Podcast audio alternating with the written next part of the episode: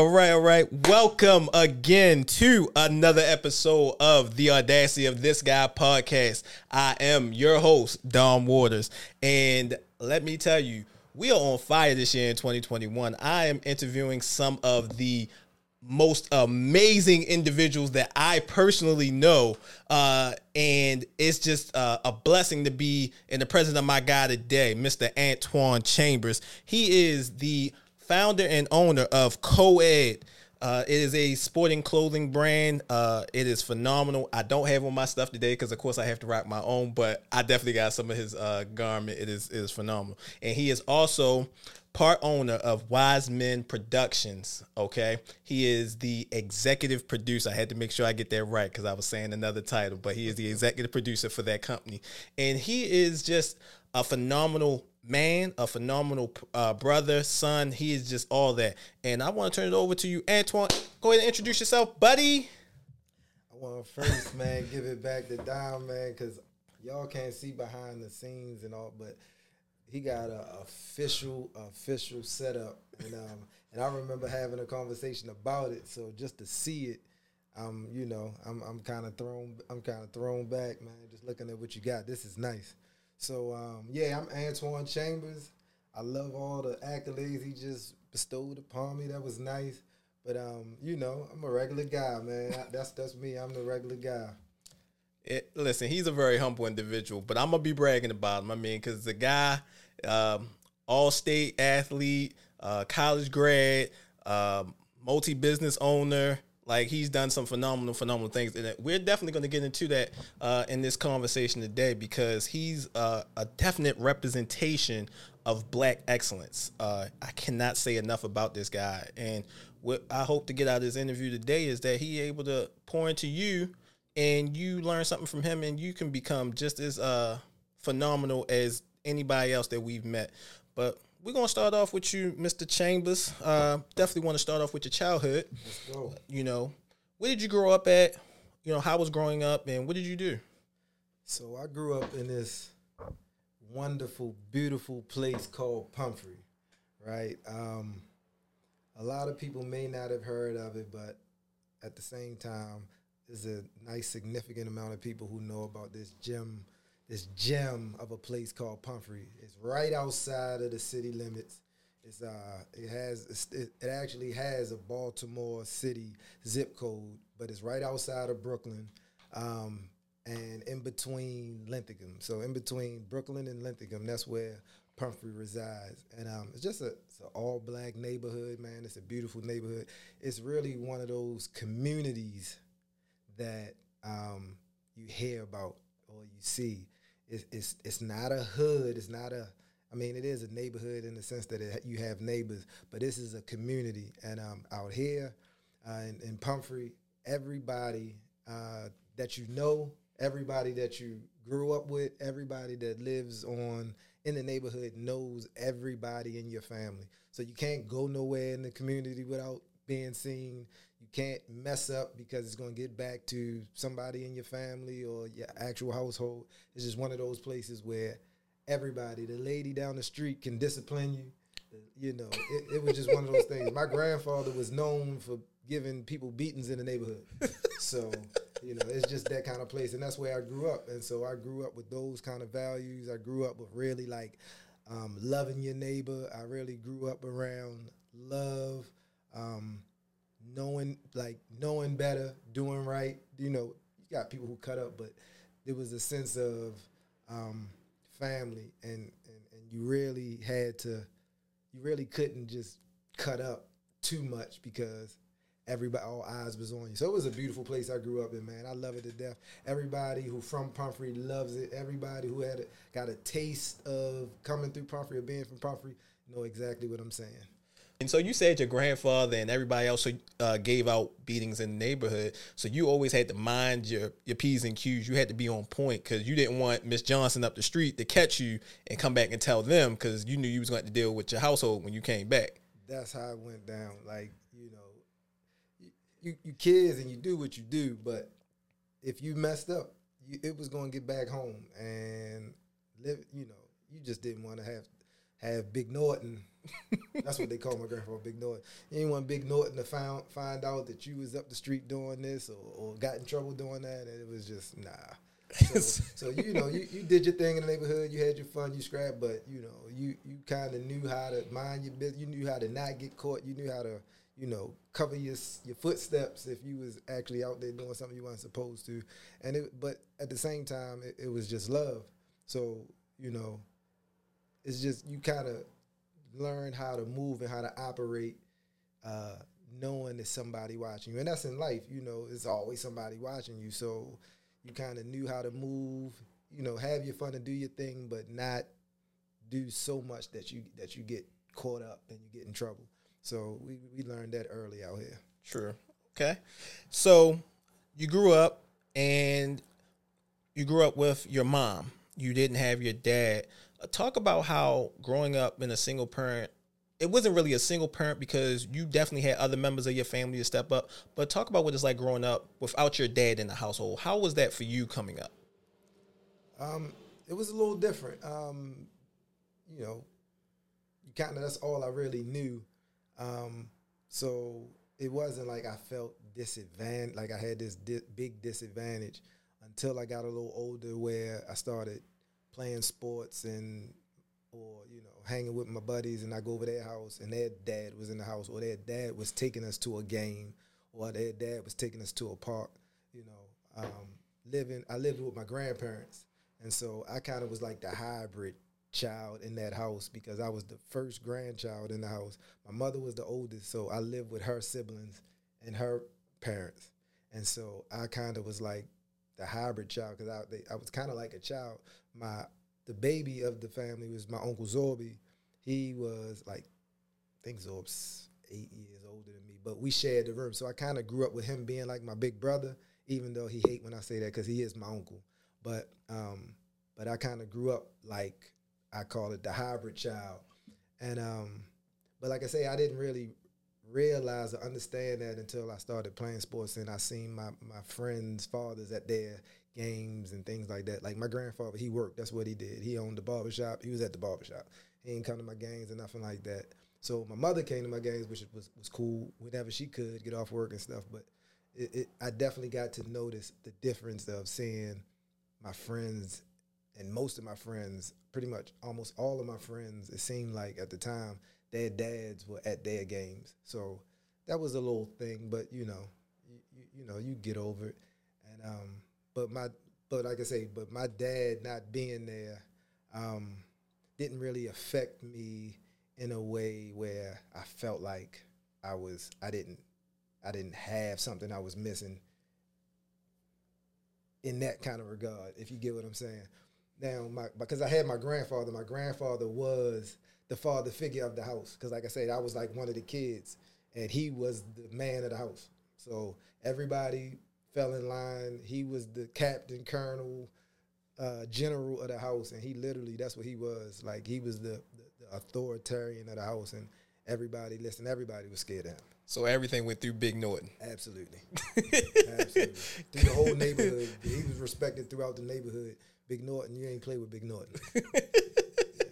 and so, um, so that must have been, uh, like you say. So you grew up with your aunts and uncles and your grandparents. So not lacking in, in any department as far as love because that's what you grew up with your entire family how was that dynamic because you spoke on just being like the hybrid child almost like you know i'm the first grandson but i'm also like a son at the same time how was that dynamic growing up? What what kind of values do you think it bestowed upon you? Because you had at that point you had older parents uh, really you know pitching in and helping out especially when your mom was working. So, um, like you say, out Pumphrey, like this is a neighborhood of families. So we are a big family out here, and my family, I have, I have, uh, my grandmother has sisters uh, that live in the neighborhood, um, uncles. So I have great uncles, great great aunts who live in the neighborhood, plus my aunt who's living in the neighborhood. You know, so when I say I had an extension of a family out here. Like I got cousins who grew up. Um, you know, shout out to my cousin BB that she grew up like my sister. Like we literally was together almost every day because if my grandmother wasn't watching this, my great grandmother was watching us. Right. You know, so I'm one of those kids that grew up with your great grandmother watching y'all. You know, so I just had a ton of family looking after me, looking over. That's why I say you couldn't really do nothing. If you got into anything, you had a whole bunch of family who had your back. But in this neighborhood, you got a whole bunch of families who got a bunch of family too. So it was it was always like if and and then the families was like love. So it's like anytime it was an issue, it's like you got the neighborhood behind you. it was just because like my partner um, with Wisemen Production, he he's part of a family that's the Marcuses and the Keyses, and they they got extensions and all of this stuff. But um, my great aunt, who um, runs the barbershop out out Pumphrey, is his aunt's um, best friend. They best friends, so it's like there's always some kind of connection out here when you when you live in Pumphrey, when you're from Pumphrey. But um, but that's what it was, man. I always had family looking out for me, always. So family, uh, historically black and wonderful community that you were raised in. So that was really a lot of values and morals bestowed upon you. So that was that's really I, I really haven't yet to heard that dynamic from anybody. You know, most of my friends are from Baltimore City and from the inner city. So to hear that from you is definitely different. So I, I really admire that. Um, and I got to know your grandparents, uh, your mom, and your your brother slash uncle. Please don't kill me, Zor. I know you. like don't, you definitely that's uncle. That's big uncle. When I see him, I definitely call him uncle. so, um, but so you went to school out here as well, right? Yes. So, what kind of schools did you go to out here? What were the because of course you're going to school with family, friends, and more family and friends. How was that? So um, now that I'm older, man, I really see how what a blessing my family was. You don't know that growing up, but um, growing up, my grandmother's an educator. She taught in Baltimore City. I think she taught at uh, School 27, Commodore John Rodgers over there, elementary school on the east side. Uh, that's on, I want to say Fayette and I don't want to get the cross. No, Orleans. It's off of Orleans. Yeah. It's off of Orleans. So, you know, um, I had an educator in my house, but to be even more specific, she had a um, a, a, preschool. She had a preschool called Huggy Bear, and so all the neighborhood I can say all the neighborhood kids because you had to pay for the preschool. So some of the neighborhood kids um, would go to the preschool. A lot of us went to the preschool. Of course, I went because this was my grandmother preschool, and it was called Huggy Bear, and um, so that's that's how I got my start. And out the gate, of course, I don't want to say I was a smart kid, but I was a pretty smart kid. And, you know, I had my grandmother there to help and, you know, just always doing, I had all kind of booklets and things to write with. So um, the story is, I hate this, but the story was I couldn't come until I got potty trained. Cause maybe I guess I was late potty trained.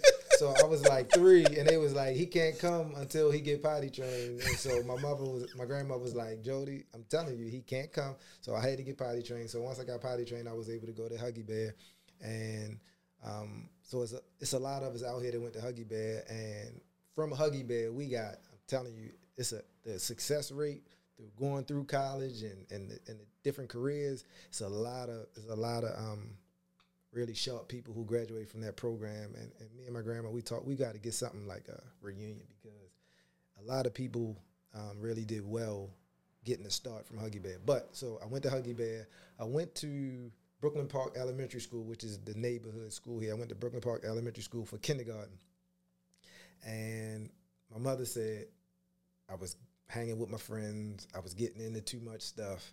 And she said the last thing she wanted was me to get a a record of misbehaving um, early in school. So the next year she took me out of there and I went to Granite Baptist Church School in Glen Burnie. So I went, I got sent to a, a, church school and I was there for like four or five years. I didn't come back. I think I was begging my mother often to bring me back to public school, but um, I came back in the fifth grade, I think fifth or sixth grade, and, um, and that's when I came back. But by then, so it was a couple of us that went to Granite Baptist Church School too. So my actual my partner, he went there too. he went there for like I think one or two years. He left before I went. So at, at one point, me and BB was like the only two left. It was like five of us that went there, and me and BB were the, the last of the Mohicans. We we did like five years, and I think the other ones did like two or three. So when I finally came back to public school, you know, um, it really was a breeze ever since then. Like I breezed through school when I got back to public school. Um, I think by the time I got to middle school, my teacher was like, um, I need to speak with your mom. And, my, and she talked to my mom and was like, he really um, doesn't pay attention that much in class. but when I give him tests, he aces the test. So I don't think this is com- um, competitive enough for him. So I think we should be putting him in like pre-algebra or something. And I was thinking I was in like sixth, seventh grade. So I kind of got bumped up in my math. And by the time I got to high school, I was in like honors classes in science and math.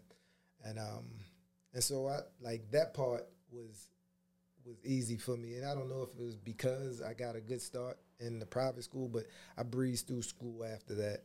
And um and uh yeah, so So I mean, let's. I want to go back and talk about just the advantages that or the the cons. Let's do the pros and the cons of your mom take you out of the fun school basically because you were definitely having fun and putting you into a more rigorous and strict uh, church school, uh, Christian school. Uh, that that led to you having so much success later on. What what did you like? Of course, you went like, nah, I didn't want to go. But what was that dynamic like going there? Because I'm pretty sure was it a lot of black people there? Absolutely not. I was the only black kid, and I was only black guy in my class. The uh, I'm sorry, my first year was this. I remember his name because he was the only black kid. His name was Teddy. It was one black kid named Teddy my first year in first grade, and then after that, it was just um, me and this girl Lisa, and uh, it was a black girl. Her name was Lisa. Lisa Bright. I do I remember this stuff because it was only us two, right? And um, and I think it was like maybe like four black kids in the whole school. Me, BB, Lisa, and it was like another kid, but he was older Right. and um and that was it. So I learned there that um there is there is a perceived difference between black and white because um when things would would happen like they would always want to know if I did it and um and I just remember getting blamed for stuff. I remember times where like the other kids, the other white kids was like, "No, he didn't do it." And they was like, "You sure?" Like, but when you're a child, you don't know that that's wrong. But that was what was going on, and so it. But it wasn't like bad, you know what I mean? Because I did get into some things, but you know, it was like assumed that I was in everything. but um, but uh, you know, it it was cool because like the whole thing, like so. I, I gotta say that even that probably played played a part into like what I'm doing now in athletic apparel and designing and fashion. Um, going to a private school, you didn't we didn't wear uniforms, but the uniform was you had to wear slacks. You couldn't wear jeans. You couldn't wear shorts. You had to wear um, slacks or pants with a belt with belt buckles, right? Um, and you had to wear a shirt. You couldn't wear t-shirts. Your shirt had to have at least two or three buttons, or it could be all way buttoned down, but it had to have at least two buttons. And yeah, all, your shirts had to have a collar, right? So that's how I grew up. I grew up going to school wearing shirts with collars and pants with belts, and you know that was my everyday. That was my everyday thing. So I got used to not dressing like everybody else, and so um, by the time I got back to school, my grandfather was strict. So my grandfather still was. You can't wear shorts to school, and you can't wear. But you couldn't wear shorts to school, and you couldn't wear t-shirts to school. right? Wow. So by the time I was in like sixth grade, I was sneaking some stuff to school, and then by the time I was, I want to say late, late middle school, he kind of like backed off. I was a little older by then, but like when I first, like in fifth grade, when I first came back to like uh, public school, nah, can't wear shorts. Can't, I mean, it was just like, what are you doing? I'm back in public school. So, but what it did though, it allowed me to be comfortable wearing different stuff than everybody else. And then I kind of had my own style by the time I got to like ninth, tenth grade, and when I started getting a job and doing my own thing, I kind of was cool with looking like I wanted to look, and I had kind of a preppy. I called it urban skater prep. This is what I call my little style, urban skater prep. And this was before Lil Wayne was wearing skater stuff. This was before it was cool to wear uh, Abercrombie and Fitch and, and, and breeches and all that stuff. I was wearing all of this stuff. Be- one, I went to school with the white boys and stuff that was wearing that stuff, and when they were wearing some stuff, I was like, "That's slick. I, I'm gonna tweak it like this." And I, when I got my little job, that's when I started buying that stuff. And then everybody started asking, well, where you get that? And, and everybody uptown was asking, what's that? And where you get this? So I really believe I, I created a lot of the styles and the looks. People laugh when I say it, but I promise you, nobody was wearing the stuff that I was wearing. Everybody was polo with Nautica, and, and you know what I'm saying. And I'm out there with breeches and Eddie Bauer and and, and, and Abercrombie and Fitch. Right. Black people wasn't doing that back then. I promise you. I promise. You. I had everybody asking me what that was. Mm. All right, so it became a, a Mr. Fashion Nova sort of kind of by the time you got to high school. So what's uh, these right here, Dom? That you got on? Yeah, you never even heard of them, have you? Nah, I never heard of those. Exactly. I'm still doing. I'm still wear stuff that ain't nobody heard of. I do my own thing. I definitely tell you that you definitely do your own thing. just you know, came it stems from that. so, so you get to high school, and like you said, so you after you came back to public school, you pretty much stayed in the neighborhood schools. You ended up going uh, to a, a, great high school down the street, North County High. And that's when you really accelerated in athletics. What was your sport, and what position did you play? So I excelled in sports before then. I excelled in sports uh, ever since I was, I think, I was always the, one of the neighborhood guys that could play ball, right? But I guess out the gate, I was always the fast kid. I was the kid that was fast. And so, you know, we would play throw up tackle in the neighborhood. Before I played football, I was playing baseball. So baseball was like the first sport that we all kind of played. We played basketball, but I think baseball was the first sport that everybody played. And um, and so I was pretty good in baseball. And of course I was fast, so, you know, once I got a hit, most of the time I was rounding that thing around. You know, I was trying to bring it home on a base hit. I'm trying to score. So you know, and and when you when you seven, eight, nine years old, you really not that coordinated where you you know you picking the ball up and you throwing it to first. So I would always get at least a double off of every hit. You know what I mean? But if they if they went through their legs or something, you best believe they was come on. I was bringing it home. So baseball was like my first sport. Um, um, basketball was something we we played in the neighborhood, and um, and football was just the thing that I was just naturally good at because I was fast. I had moves, and we playing at the neighborhood, and couldn't nobody tackle me or catch me. So um, my buddies, uh, again, I refer to my partner a lot because we had we got a lot of history. Him and another guy, Reese. These were the two guys in the neighborhood that were really good at football. That was my age, but they were playing like real football. They played with equipment, you know, and um, and so because their dads were coaches and stuff like that. Now remember, my dad wasn't around, so right, you know, I would just see them going to football practice, and I would see them in their stuff, and it just looked so cool. And uh, I remember one day I got a chance to go over to the field. They were playing for Andover Apaches. I got a chance to go over to the field, and I saw them play a game. I fell in love. That was it. I fell in love.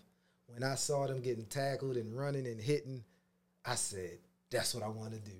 I begged my mother. I begged my mother. She wouldn't. She didn't want me to play. She because she thought I was too small. She did not want me to play. But I begged her and begged her and begged her, and she let me play the next year. I think I was nine years old.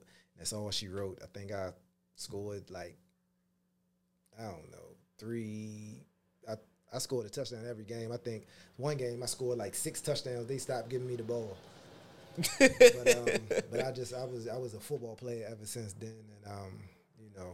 Did they have those type of rules back then? Like I know my nephew when he was playing, they they have it so if there's a kid on your team that is really like dominating the game, like like you said, you had six touchdowns, and it's so it's like you know thirty six to nothing or thirty you know forty to nothing.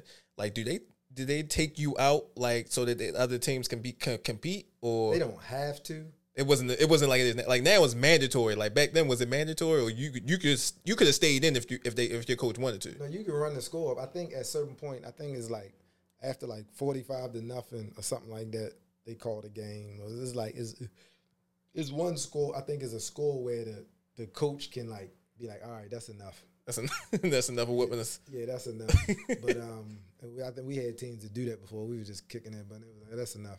But um, but yeah, so but it wasn't no like rule like you got to stop giving them the ball and stuff like that. Nah, it was just yeah, if you was if you were that good, that's what it was. You were that good.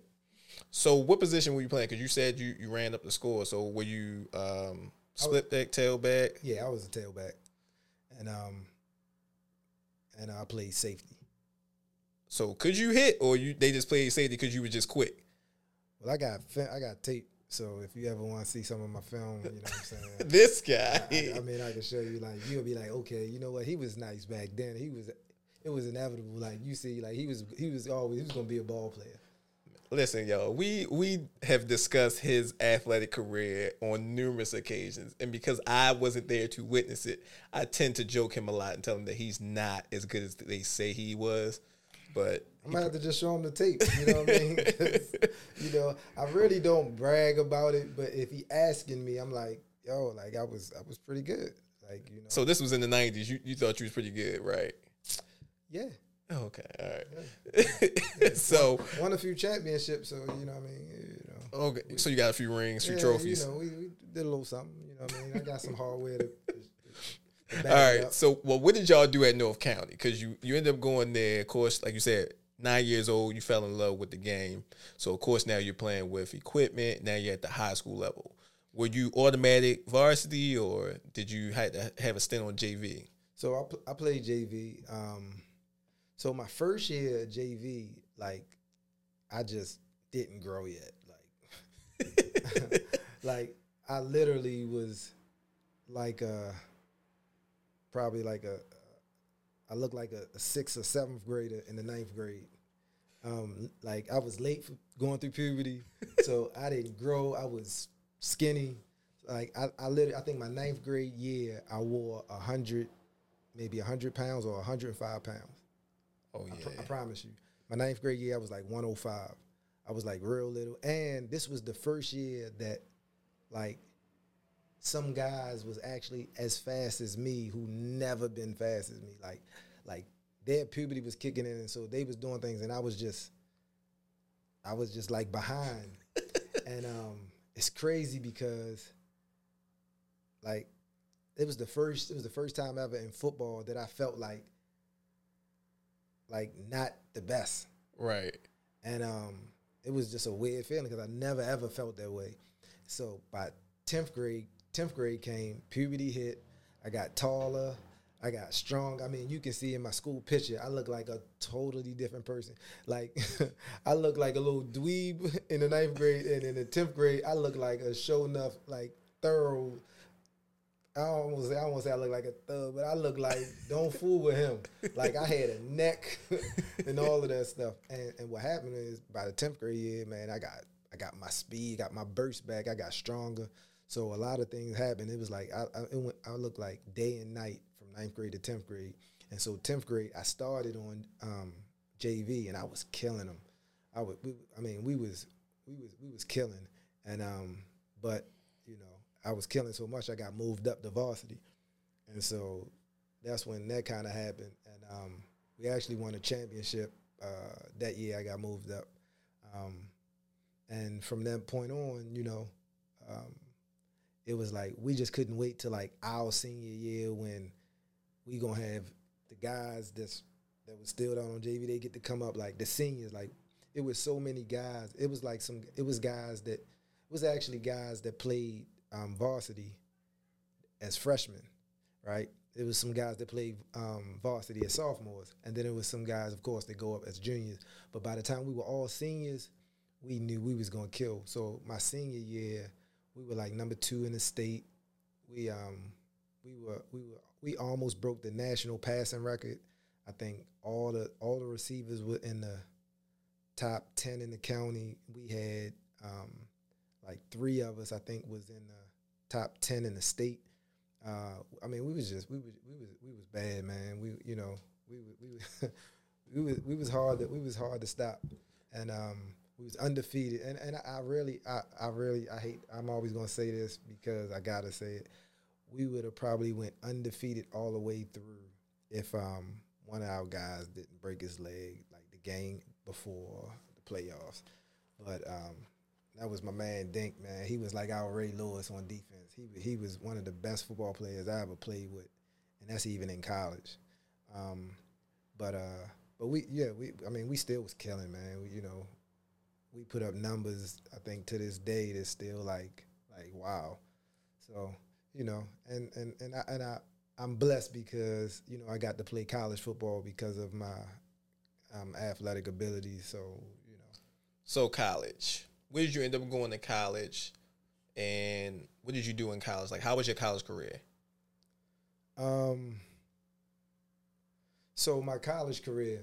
Uh, so of course, you know, I think I I ended up um, like number three receiving the state, like uh, something like that in my my senior year. So I'm I'm just knowing that I'm going like any way I want, and um, so at the time in my senior year, my my mom had just um, my mom was going through a divorce, right? And so you know, trying to be like the man of the house and working and trying to help out and do all of these things, um, I, and and and not knowing nothing about what you're supposed to do, how you're supposed to get into college and scholarships and who you're supposed to talk to and things you're supposed to fill out. Um, I was, I was, um, I had a scholarship to, um, I think one was East Carolina and one was uh, Tennessee State, and so I kind of was like talking to the coaches and and it was like I was going to go to Tennessee State. We had acceptance and all of these things, and um and I didn't get like stuff filled out for housing and all this stuff, and and so it was like the coach was telling me, yeah, man, like, you know, and I'm hitting the coach, like, what I'm gonna do? I don't have no housing. He was like, well, you know, maybe we'll set you up for the spring ball and, you know, we can get you in here in the, in the um, spring semester and all this other stuff. And I'm kind of like, okay. My mother, like, nah, like, I don't want you to sit out because if you sit out, you know, semester, you might not go. So I'm just thinking, like, whatever, maybe, I guess, I don't know, maybe I ain't going to college. And uh, literally, like, that summer, two weeks before football camp start, I got a call, and um, and it was Coach Wood for Bowie State, and I'm, you know, I answered the phone like, "Hello." He was like, "Yeah, can I speak to Antwan Chambers?" I'm like, "This him." He was like, "Yeah, how you doing? This is Coach Wood, man. Um, you know, camp start, uh, this, that, and the other. You're gonna need this, and you know, we can't wait to see you." And I'm kind of like, "Who's this?" Oh, Coach Wood, yeah, we talked to your mom, man. She got she, we, you know, um, she came to talk to us. We we've been seeing film on you, man. So we love to have you. You know, this, you know, this what you're gonna need for camp. So like that's how I found out I was going to Bowie State and So- was playing football. So behind the scenes, mom made that trip. Mom made it, yeah. Mom made it happen. My mom was like, "Here goes his tape." And she was like, "Oh, we know Antwan Chambers. Yeah, he can come in." So I ended up going to Bowie State. And so when I get there, you know, I'm like, "Man, I'm gonna kill these dudes, man. I'm Antwan Chambers, right?" So we get there, and I'm, you know, um, go through camp, and then you know, at camp they giving you your jerseys. You know, the white jerseys was offense, the black jerseys was defense. So I remember when they they calling your name and they handed your jersey, they call. So they was like uh, Chambers, and I'm like, and they threw me a black jersey. And I was like, I said, the black jersey's for defense, right? She was like, yeah. I said, I said, I play offense. He was like, uh, Chambers? Oh yeah, Chambers, go see Coach Wood. so I go go see Coach Wood. I'm like, Coach Wood, like, like what is this? Like, they gave me a black jersey. Oh, oh, this is how you talk. Oh yeah, Chambers. Uh, uh, yeah, you know, our, our best athletes play defense. Uh, we want you to give us, we want you to give it a shot to playing cornerback. We want you to play some defense. If you don't like it, you know, you could go back to offense. I'm like, uh, okay. You know what I'm saying? I'm like, yo, you know, you know how many touchdowns I had? like, yo, you know, talk. so I was like, all right, man. So I, I go, I go, um, you know, go play the cornerback, and like he said, that at our school, like the defensive players, like the athletes was heavy on the defensive side, and um, but uh, again, I went to play defense in that corner, and I fell in love. Fell in love. So what you thought you was like a little Deion Sanders out here? Man, I really was shutting it down, man. I was I, I was the cover guy. I was the cover guy on our team for multiple years. Like I was the guy that like had the tough assignments, who wasn't scared. Like, yo, I got him. You know, and coach would be like, all right, Chambers, you got such and such. If that was their guy.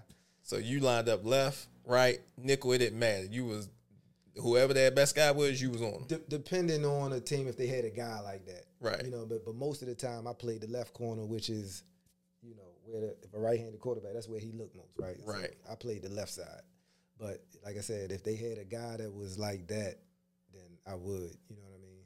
And it was times where, um, like when before I, like when I really first got on, and I was like I had to prove myself. I was like the nickel guy that would go in to play the different tough matchups, like my like my second year, like stuff like that, to earn my keep.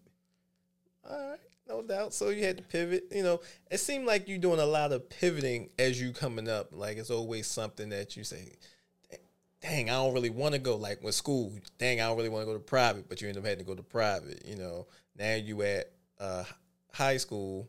You know, you wanted to, you know, actually play ball, but you were so small that you couldn't really get the bump. And then when you had the growth sprout, you, you know, got back on, and now you in college, and you were all state you know, running back and you know, I was a receiver, wide receiver in, in, in high school. wide receiver. Yeah, I played. What you slot? Yeah, I was a slot back. We had a full wide, so I was the Oh, okay. slot. Yeah. So you played that, and now you get to college, and they say, "Look, we want you on corner." Never pivot. like you, it's, it's it's nothing but pivot for you, and you just like, "Yo, I'm gonna roll with it." Like My whole life. Yeah. So, you know, what we didn't mention, and I heard you say it was, you know, often you grew up without your dad, and it wasn't necessarily an issue, but you were the man of the house at that point. You became an older brother at 15, which is, you know, late. Like, I didn't become an older brother until I was seven. So I knew how that adjustment was. I was like the spoiled brat, like I, my grandparents, everything. How was it for you, you know, 15 years really without having you know, a sibling to really worry about. Then you you get a little sister. How did that transform your thinking and your mindset? What did you go through then? So my mom would always joke around and be like, "How would you like if you had a little brother or sister?" And I'd be like, "You know, whatever, whatever." And uh, one day, um, I think I was like fourteen, and she was like, um, "What would you think if you had a little brother or sister?" I'm like, "Ma, come on, you know, I don't want to hear that no more. like, stop." And she was like, "No, for real. What would you think?" I said, "Whatever. I don't. I mean." So she was like, "Well." And I was looking at her like, well, what? well, you're gonna have a little sister. And I was like, ma, like, I'm looking at her like, like, you doing it? Like, what? oh man. So yeah, yeah, she came. And um and so my little sister, man, she was so cute. And I was older and it was kind of like it wasn't like one of those things where I had like a, a like I had this little sister to raise yet but it was like it was like cool. I got this little baby sister. She was just fun, Like, Right. You know, my, she was taken care of. It wasn't like I got like now you got to. So it was just like fun. Like she was just cute. She always ran behind me. She wanted, you know, she was just like this fun little, and she like I don't know, man. It was, she was a lot of fun. I was older. I could do things with her. Showing her a lot. You know, I could play with her, and she would just love to play. She was just fun. She was outspoken. She always had a mouth, so she was just a lot of fun. And um, so that was cool in the family. We it was like a you know a new little breath of fresh air. Um, so yeah, I had fun with my sister. Okay, so really didn't because for me it was just different because I had to I went from having everything I wanted to having to share a lot. You know, grow up in a single parent household. But you were like older, so you were working by then, had your own money and everything, and then you Well, had I just I started working when she was born because I got my first job at 15. So when she was born, um, by the time she was born, yeah, I, I started working, so I could buy a little stuff for her. You know, like I said, it was cool. I um, yeah, yeah, she was she was fun. My little sister was a lot of fun, man. She was she was she was um she was cute. Like, You- she was just she was like I was happy to have this little sister because it didn't feel like like it wasn't like taken from me because I was grown. Like I was almost grown by that time. right. And I always tell my mother like you had two only kids. Yeah, Yeah. Because my sister, by the time she was four, I was off to college. Right. You know what I mean? So she like she had my mother kind of to herself, like I had it to myself. Yeah, not me. Yeah, it was splitting time, baby. Yeah, but, But- it was different when I got older though. Like by the time she got older, I told you about it. Um, by my senior year, my, my my mother, they got she got a divorce. Right. So now it was like, now I felt the, like more of the need to like step in and help out, and it was times where I really did have to really become like the man of the house, um, because you know 9-11, she like my mother was part of the airline and, and lost jobs and stuff like that, so I really had to step in and help out. So yeah, it was did come a time where I had to really step in and be that, and then I kind of was like the father figure for my little sister at that point because now I'm in the house and I'm the man in the house, and so I gotta tell her no. I gotta she can't do that, and you know all the Christmas Christmases and this little thing she won. I'm helping my mom get those things for her, so it's like you know you kind of had to step in and, and play another role at that point.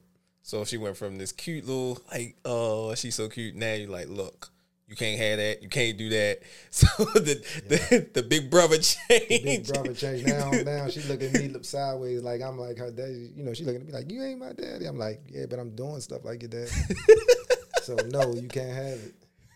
Man, that had to be a, a big change for her to adjust I to. know. She, she, I got on her nerves at that point. I, I was like her favorite, and then, Not no more. yeah. Like he get on my nerves. Oh, but she loved when I get her stuff though. It was like it was, it was, and it was like I had to cut her off as a grown up because as a grown up, she still want me to do things for her on her birthdays and the holiday, and you know she want me to do things like her dad, but yet you know she don't want me to say nothing about what she do now. I'm like, look, you gotta pick one, but I'm gonna pick it for you. You don't want me to be in your business, you grown and all that stuff. Cool, I'm gonna let you be. I'm gonna be your brother. We gonna go back. I'm gonna be your brother. So I'm not your dad. I'm coming to me for all of that stuff now. You grown now. So Right. I be having a reminder sometimes. Yeah, that's still that's still my girl. I- Yeah, she she's such an awesome human being. I love I love his sister. She's really fun. So, you know, now you you know you're kind of growing into you know manhood at this point, and we've already overcome so many challenges and adversities in your life. At this point now, you graduate. What what motivated you? What did you did you finish school? You finished got your bachelor's. What did you mm-hmm. get in it? Huh? What you get your degree in? That's a whole nother thing. Oh wow! so look, so so you know when you when you when you go to college, you know you always got these. Everything sounds like that's what I want to go to school for. You know, people say I want to go for graphic design, I want to go for computer engineering, I want to go for, you know, all of these things. So my mother was like, "You should be an electrical engineer." So I was like, "Okay."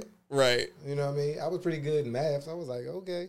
And um, so you know, I go to school, and you know, I'm I'm I'm I'm doing that. And the point where I knew this is not for me was, um, I remember coming from I remember coming from practice, trying to hurry up and go to the um, to the tutoring center because I needed some help. I think I was in like um, Calc two or uh, maybe multivariable. No, I wasn't in multivariable calculus, but I was in like one of those. It was like calculus or something like that, or calculus two. But I remember like I needed some help, and I was coming from practice. I'm all sweaty and stuff, but I'm running up to the and so the, the people that's tutoring in the tutoring center, those like a lot of them are in my class, right? So I'm asking them what they want. I mean, they asking me, you know, what you need help on, and I'm like, that whole chapter, man, we was doing today, like I don't.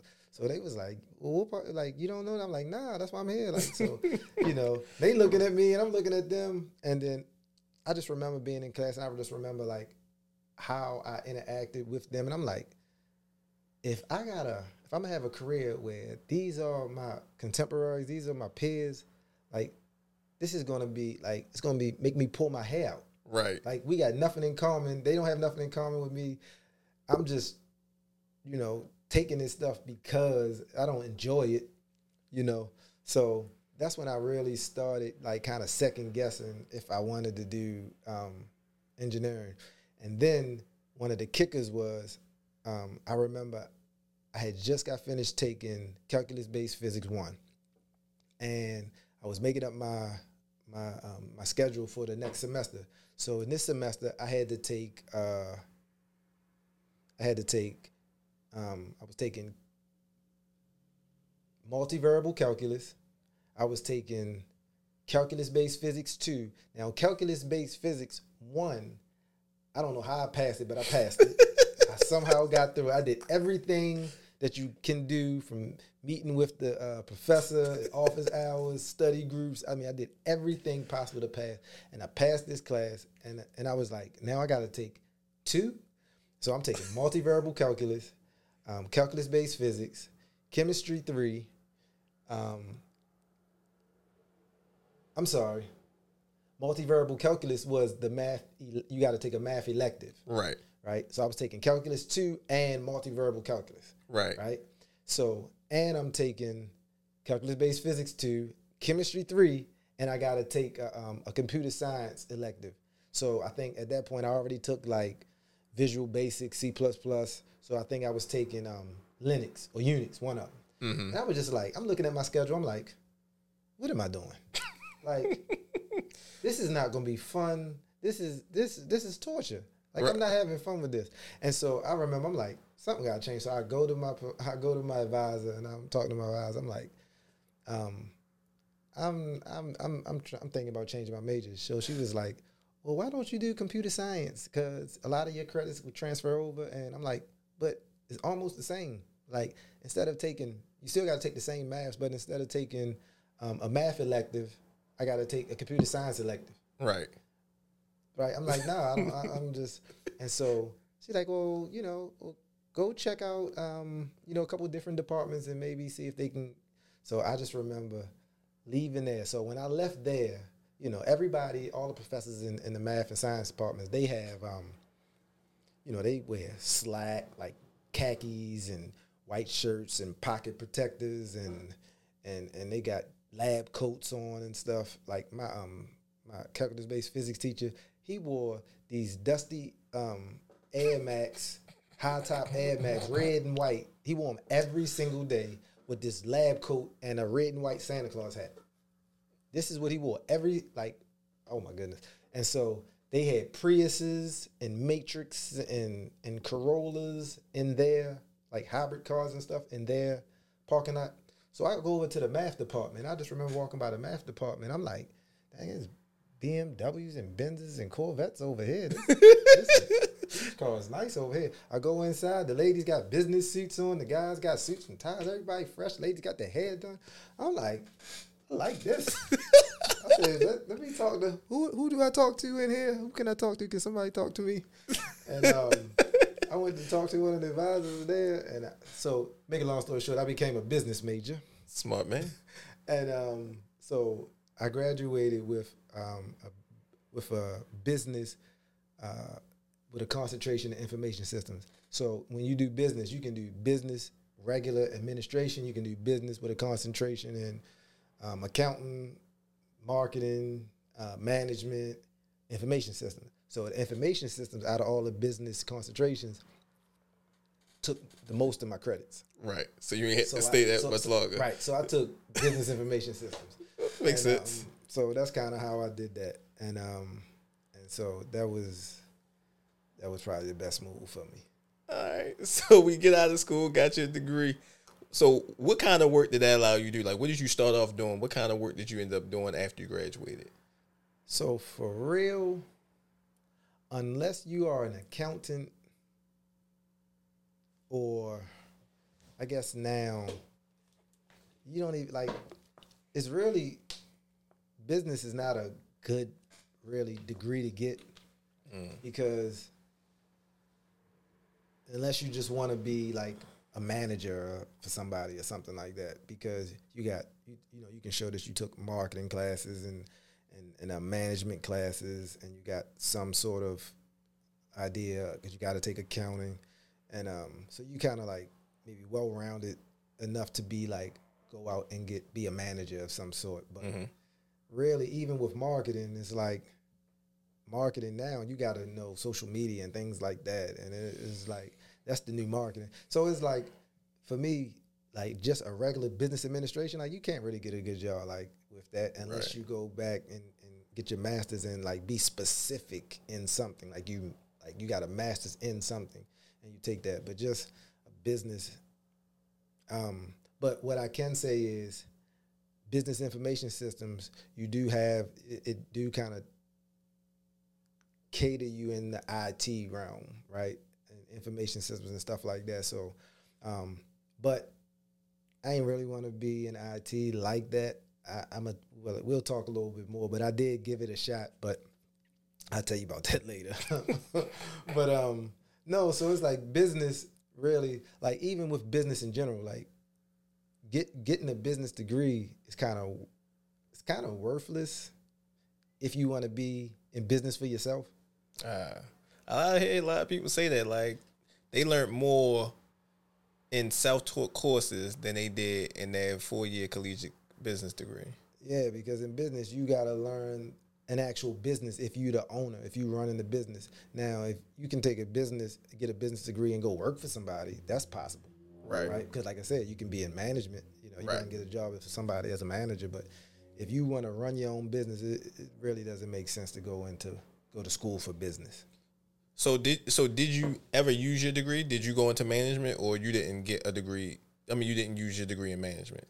My degree is somewhere in some box in somewhere in my grandmother's house or my mother's house somewhere. I don't know where it's at. So you never used it. So I, I need to find it and put it in here or something so it can at least like make my office look like official and like, you know he got a degree. He's smart. That's the biggest cracker. I don't. I've never thought of intelligence meaning you completed a four year program because I know some highly intelligent people that didn't even get past eighth grade. Exactly. So you see what we was being sold. Yeah, but um, like you said, but if you want to work for somebody, you definitely get that degree and that help you. Yeah, because that, that that now you proving yourself to them. Like I'm good enough to work for you. Yeah. All right, cool. So let's. But so, all right, come out twenty one. Oh, did you graduate twenty one or twenty two? When you graduated college. I graduated in 24. Oh, so you had a long career. Yeah, I changed my I changed my major my third year, second semester. See, that's what happened, y'all. When you change your you change your uh your major so many times, you you Or change it late. yeah, you end up staying a couple extra years. They was like, uh, you want to change your major? You know, if you do the business, like, I think I had 24 credits that didn't count towards my degree. That's a whole two years of School, yeah. Gee, yeah. So, all right, let's get back. What did so what did so did you? What kind of work did you end up getting into after that? Like, did you ever uh, pursue any type of careers, anything? Because I know, you know, it, it wasn't always like you had examples of entrepreneurs in your family. You, you like you said, your granddad has always been a, a owner of his own business, and then you have aunts that have owned their own business, and your uncle owned their own business. But was it preached in your household to go to school, get your degree, get a good job, and go, you know, work and retire for somebody, or was that just something that you wanted to do, or your mom pushed? So, you know, when you in school and like that that was the thing. Like you were successful if you went to school, got good grades, and went to college. Mm-hmm. That was quote unquote successful. So I was all signed up for that. That's what I thought I was supposed to do. And what I wanted to do more than anything, I wanted to play professional football. I wanted to be a football player. If you asked me when I was in high school, if you asked me when I was a kid what I was going to be when I was grow up, I was going to be a professional football player. So to be a professional football player, you had to go to college. So I knew that much that I was going to go to college. Did you go try out for a team at least? No. Oh, But what happened was in school, um, I ended up uh, I ended so I wanted to I ended up doing some some business things in school. So um, I remember when I so I had I grew dreads when I was playing football. So it was like I wanted these dreads. I wanted my dreads to hang out my helmet. Like that was one of the reasons why I grew the dreads. And um, so in the process of growing dreads, I used to get a job in the summertime. And I remember when I tried to get a job in the summertime because I had dreads, they wouldn't hire me. Now I was I was a clean cut, uh, wavy hair. I had waves, the, the the sharp shape up, and all of that stuff. And I could go into any job and get hired. Like I had those kind of skills to be able to get hired by anybody. That was never a thing for me. When I grew my hair, those had these dreads, nobody would hire me. And I was like, wow, like it at first I was kind of like not like not believing it. I, was, you know, I'm like, nah, nah. But it was like I went to some eh, some places where I knew I can get this job. Wasn't happening. I was like, yo, like this is a real thing. Like racism. This serious. Is, this is a real thing. No, nobody would take me serious because of my hair. Wow. This was a real thing. I'm in college. I'm, I'm putting all of that stuff like, but the way I looked at hair, they was like, nah, they wasn't even paying me no mind. So, so that's when it was like, all right, well, I gotta do something. So, um, my uncle had a little um, kind of like convenience store shop where he sold everything from like Rocawear clothes to um, um, uh, phone cards to um, cigars and uh, t-shirts. Uh, the remember the white tees with the, the big white tees. He had them. He had all the little bootleg CDs from up New York and all of that stuff. So he had just all of that stuff. So I remember going in there like, all right, so um, how much would you sell me some tees and some of these CDs for? I start picking through the CDs I think I could sell. And how much would you sell um, 10 shirts for me for? So I start going back up to school, going places, trying to hustle CDs. And then I remember one of my big hits was, remember when Maryland won the championship? Maryland Terps won the basketball championship. With Juan Dixon? I bought a whole bunch of Maryland little flyers and flags and stuff like that, man. All that stuff sold big. I sold out. And I remember um, Jay Z Blueprint came out, and I remember I had 20 copies of it. And man, I was selling that Blueprint because I normally sold I normally sold like CDs for like um, six, seven dollars, but I was selling the Blueprint for ten. Boom. So came all up. of them, boy. That was like, yo, like you were selling the blueprint before it came out. So that was like how I kind of started like hustling a little bit, and um, and then I um, I had I had got the idea because our little school store closed at ten, and all the people on campus, you know, who did the smoking and all of that stuff. Like I said, you know what? I got this Foreman grill. Um, I'm gonna start selling chicken patties, cheeseburgers on this Foreman grill after ten. And I went to Sam's Club and um and got the. Uh, I remember my grandfather, the barbershop. They do they donated a case of sodas to because I told them what I was to do. So they donated the barbershop donated a case of sodas for what I was doing to get me off the ground.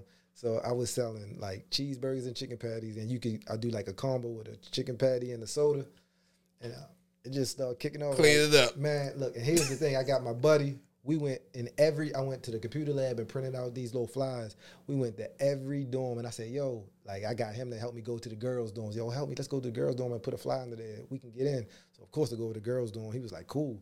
So we went under every dorm and put one of these flyers under every door. And before you know it, you know what I mean? Like I had people coming to my door at like 10, 11, 12 o'clock. I cut it off at 12 o'clock. And then it'd be the jokers trying to hit my door like 12, 45, 1 o'clock. Be like, yo, you still open? Because the smell still be in the hall. I'm like, nah, yo, I'm done. But if they gave me some like, oh, I give you ten dollars, like ten dollars in college, yo, I give you ten dollars if you make me one of them chicken patties. Fire that thing. so, but that's how I started, and then um, I ended up getting in the entrepreneurs club because um, I wanted to do, I wanted to do a car wash, but you couldn't do a car wash as a regular person. You had to be like some part of some kind of club or organization. So I'm like, organization. I'm like, I play football. He was like, no. So so um, then I I saw one of the things. One of the things you could be like in one of the clubs. I like entrepreneurs club. So I went. Who I talked to to get in the entrepreneurs club. So I went and talked to this one girl. She told me she was like, "You could do it. Um, you mind being the treasurer?" I was like, "Okay." Like whatever that means. Like all right. So now, um, now I could do the entrepreneur. I could use the entrepreneurs club to post flyers for the um car wash, and I and I use. I basically went to all the faculty, all the faculty buildings, because they was the main people that was paying me. The faculty people was bringing their cars down. We was cleaning up. I had my girl at the time. I brought her from back home. She was up there. I had my little my little neighbor who was like 15. I brought her. My homeboy, he was talking to all the chicks. I'm like, yo, I'm paying you. Yo, you supposed to be Getting So, it. Right. So I'm just my whole thing. I'm just bringing customers. Everybody watching. So that was like the first time I was like, "Yo, I can put a team together. We can make this money." And um, and then to make, make a long story short, that's what gave me the idea to start doing parties. And when I started doing parties, we started really killing, and that spent over into after school was out. I was doing parties back home. Zorb had a he had a club on Fulton, VIP City, and then he had another club um, down uh, Mount Vernon and the, at the Belvedere. So I was popping out parties then. You know, we was yeah, it, was- was good. So that was kind of like my first kind of endeavors in entrepreneurship, and I think I ended up throwing a um, a back to like a back in the day skating party. I had Scotty B as the DJ. Um, I had, I mean, I had tickets, pre-order tickets. I had security. I mean, yo, it was wild. But I was just like, I was rolling by then. I'm just, you know, I got bit by the bug. It was it. So safe to say you really never had like a like you've had nine to fives, but they was never permanent. Like you never said I'm gonna get in this job and and grow here and retire. Like you was like I'm gonna do this so I can. So I never thought about retiring at a job, but I did get a a consistent kind of good job um, out the airport. I started working as a um, as a sky cap. But prior to working as a sky cap, I used to um, I used to work for this uh, company. It was like a, a temp agency that was that we used to um, hustle cars for like all the rental cars. So and it was like you had to. It was a first come first serve. So like the first fifteen people got it. So it took me one time getting there and not being able to work because I was coming from Bowie to the airport. And uh, I remember, so it would be times where I would be up there. If we had to be there at six o'clock, I'd be up there like five fifteen, just sitting, waiting, waiting, watching everybody come. I'm like, I'm I'm working. I needed that work. I think I was only making, I think was making like seven fifty an hour, oh but it was like, You you, know needed it. what I'm saying? I was, yeah. I had a little apartment on campus. I, I had to pay my little my little portion. All right, so you know, had you finally got you a steady job. As an as an adult, there were some changes that started to come. Like you said, you had your little sister, so you had to be like dad. But now, you know, you become an actual dad. You actually have your first uh, child.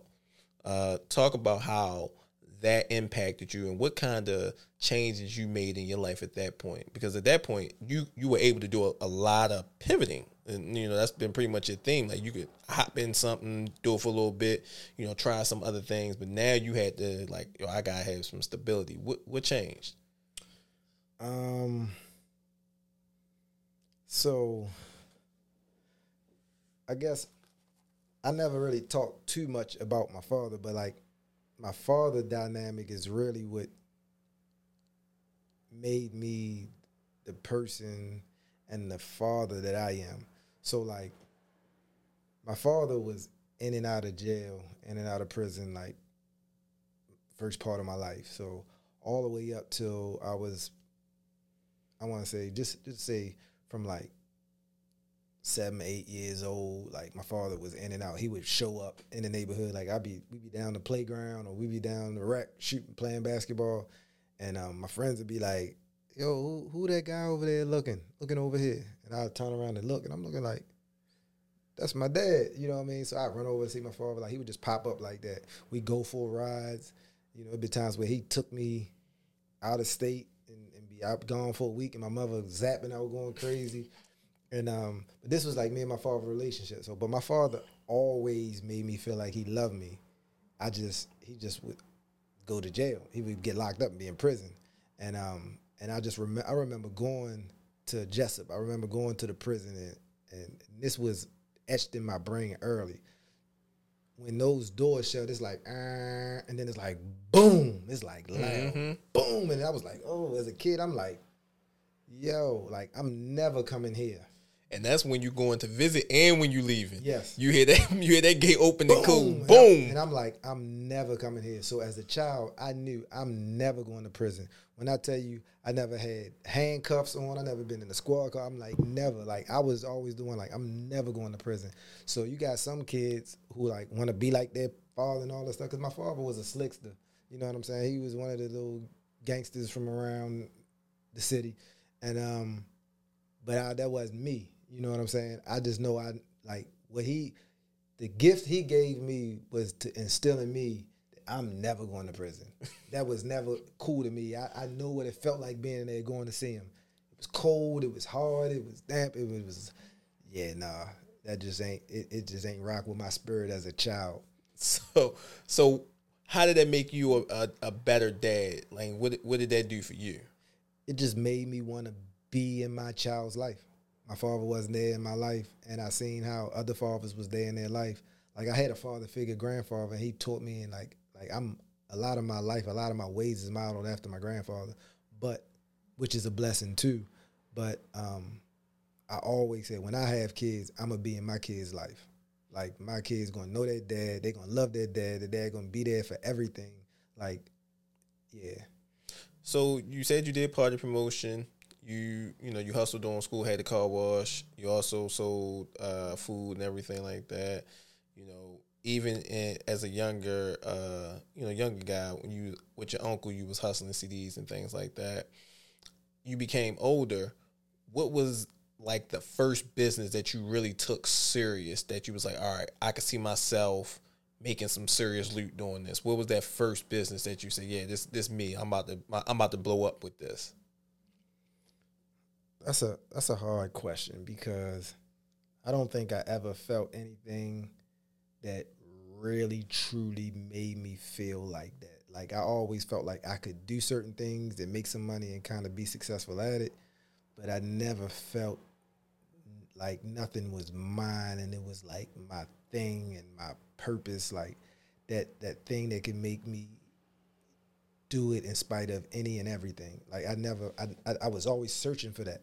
So like um, when I when I became a sky cap, um, a sky cap was kind of like on a low, a, a kind of good job because you made a lot of money every day, and um, and and so you know the without getting into that because it's it's like rules the sky caps that you don't really discuss. So, but let's just say it was it was a decent job to the point where by 26 years old, I was building a house from the ground up, and my contemporaries and peers, nobody else was doing stuff like that.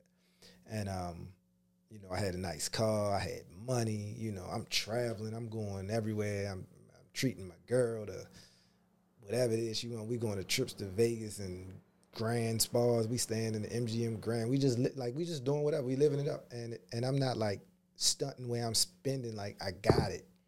You know what I mean? I got. I had. I remember like when I first built the house, whatever. Like I had fifty thousand dollars in cash, like in just like shoe boxes and and a safe and and like different like you know what I mean. I just saved my money and so I had I had a little money to, to spend the blow. So I think now I wish I'd have known what I know now with my new venture with you know buying stock in, in the stock market, right? So much money that I kind of blew doing dumb stuff. I wish I'd have known now, but you, that's that's what growth is all about.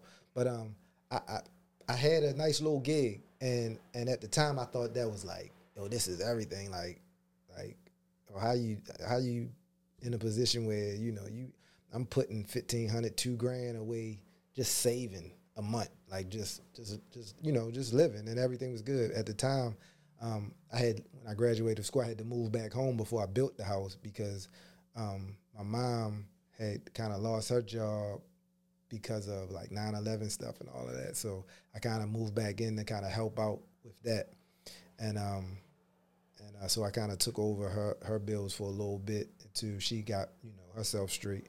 But in in the, in the process, you know, I was able to to save money and do things, and that's when I, you know, like I said, I built the house. So I had some things going for me, and that's when I, I started ACN, and and I think I even I even kind of brought you in ACN. I don't know how we connected on something, but somehow I got. But here's the thing with ACN, I really did like the business, um, and I felt like I was I was pretty good at it. Like we had a nice little run, and um, and it wasn't that um, I got anything bad to say about it because I love what ACN taught me. I love my mentors and what I was able to learn because it, it really did. It was like everything I'm learning in life is is on purpose, right? You talk about a lot about um, obstacles and pivoting and getting over stuff. Well, what I realize now, a lot of those things kind of make you. And ACN came in my life as what I know now was to teach me about business and was to teach me how to build teams and was to get me on my self development course, right? So I learned about self development in ACN. I started, I was like literally, my car was a riding university. I was listening to Jim Rohn. I was listening to, uh, what's his name? Um, Zig Ziglar. I was listening to Tony Robbins. Um, George Zalucki. George Zalucki was my man. George Zalucki and Jim Rohn was like my favorites at, at when I first started. I'm reading um, Napoleon Hill thing. So it's like I'm like I literally was taking in. I remember at one point I was listening to The Secret every single day for about at least eight months. I could I can to this day when The Secret come on, I can word for word say parts because I listen to it so much. Kevin Trudeau. Kevin Trudeau is somebody I listen to real heavy now. But I I got into Kevin Trudeau back then on like the the kind of like the uh, the beginner stuff, and um, so I just got I ACN. It really started teaching me about um, growth and development and learning and success principles. So, if I remember correct, ACN was a financial network marketing tool, right? They they taught you about finance. No, ACN was um, ACN was like uh, uh, telecommunications. They had the first video phone. Yeah. All right. So yeah, yeah if you guys don't remember, it used to be uh, a video phone. It looks like uh, one of those operator type pads. You used to flip up the the little pad. You had to hook it into your dial up, so you couldn't have dial up and the phone at the same time. It was either or. No, you actually didn't have dial up. This was when they had um. What was it? DSL. DSL. DSL. It was even D. Yeah, it was like yeah DSL. DSL. yeah. This went. This way back when internet was. everybody had internet at that point, and uh, Yeah. it was definitely a hustle. Yeah, you brought me. in. I, th- I had to have been just like fresh out of high school at that point, and I was just looking for something to stick my teeth in, and and I saw the success that you and your uncle were having, and I was like, oh, I want that too. But my heart was never into it. Like I didn't even start self development at that stage in my life. I was like, yeah, I'm done. Like, like I ain't making no money. I'm like, I'm out of here. that self development, like to this day, um, I recognize like I learned so much about self development and, and success and, and and and what it takes to be a leader. Like they taught a lot of leadership. We used to go to like the leadership classes and stuff. Um, and to run a business and be successful, like leadership is key, right? Right. So I learned a lot about that. I learned a lot about how to lead. Um, I learned a lot about um, the principles and, and the ingredients that make su- people successful. And so to this day, this is this is what I do. Like I gotta, I gotta. I love personal development. Like I love reading. I love about. I love um, learning more things about success, and um, and that's kind of like my. That's one of my. That's one of my my um my guilty pleasures. Ain't nothing wrong with that. And it's paid off dividends for you.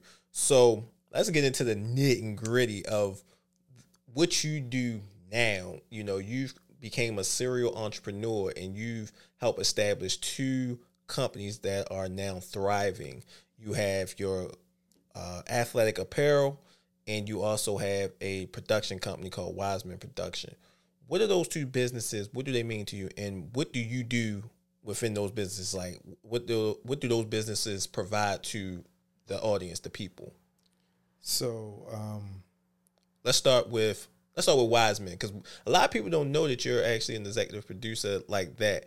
Um, let's let's start with Wisemen, then we are gonna hit hit up Coed. Okay. So Wisemen Productions came about because um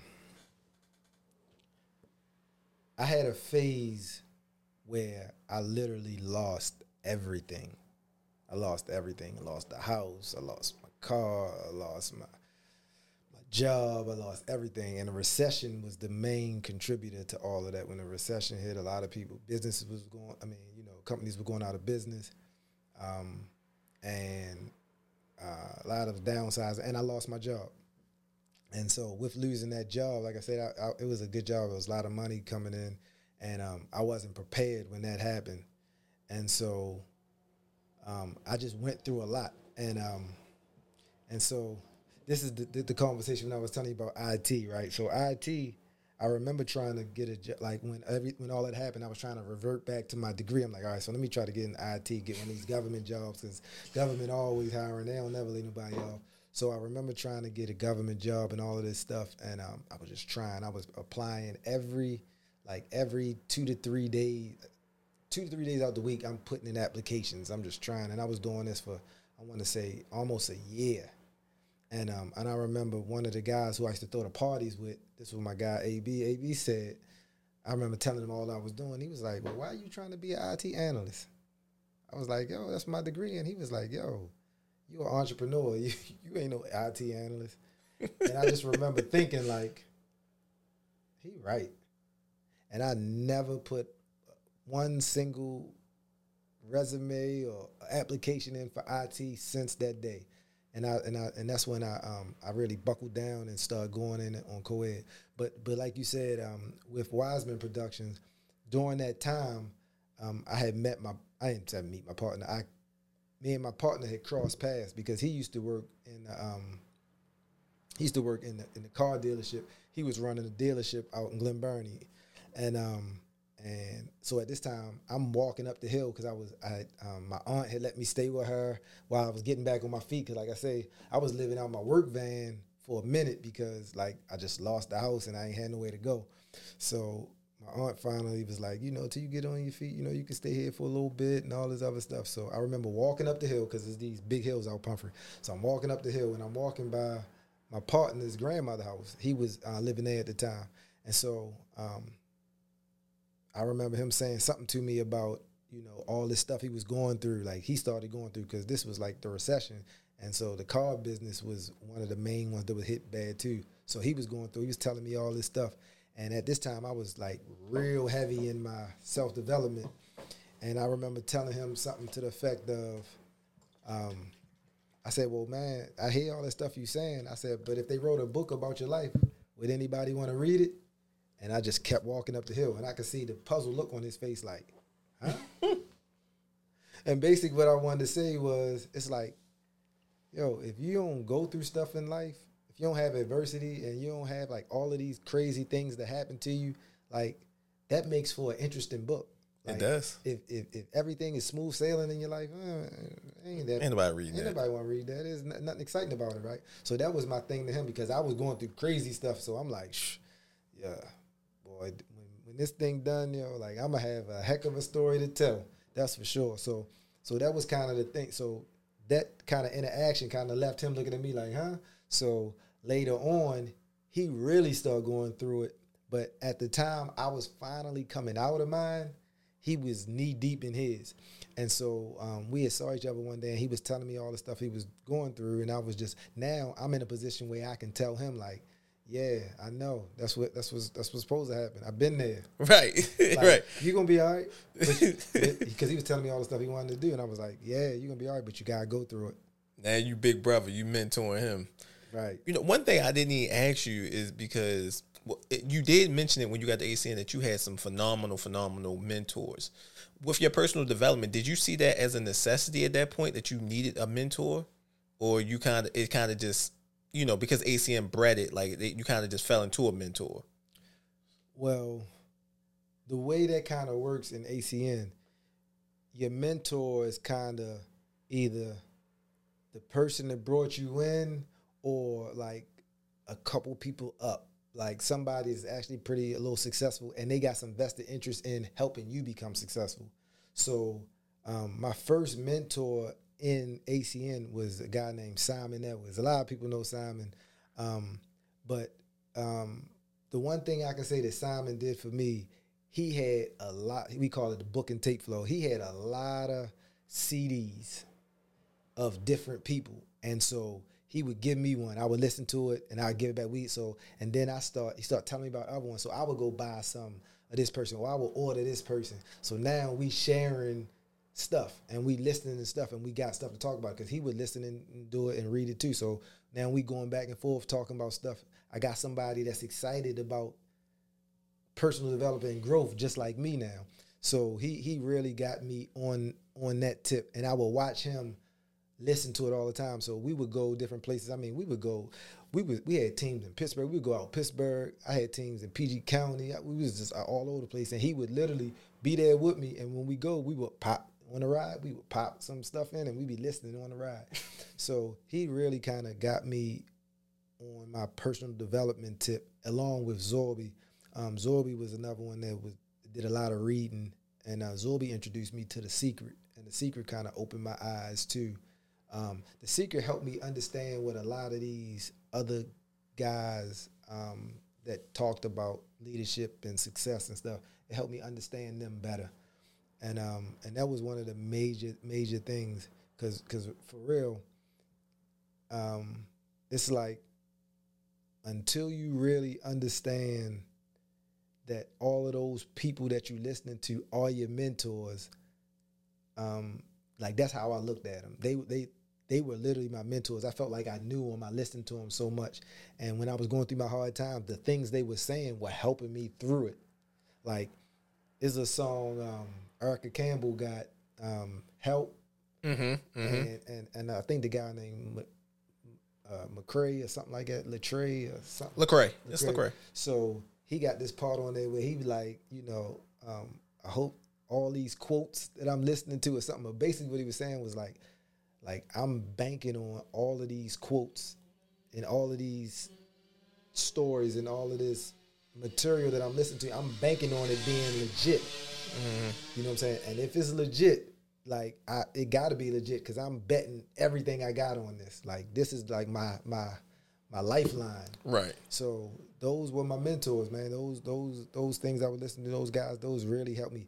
Jim Rohn, um, Jim Rohn, uh, uh, what's my guy? Um, why his name not escaping me? Um, you said Zig. I remember saying so, Zig. So Zig Ziglar, but no, but what's my guy? The white head guy. Um, it's gonna come to me, whatever.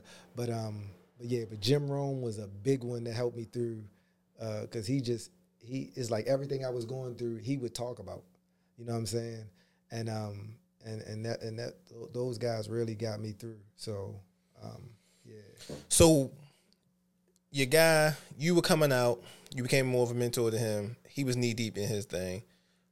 When did you guys say let's let's get this thing together, get Wisemen together? So we just started kind of talking more um, because at the same time he was started reading and was really on his um, his his I call it his book and tape flow. So he was really really into his personal development as well.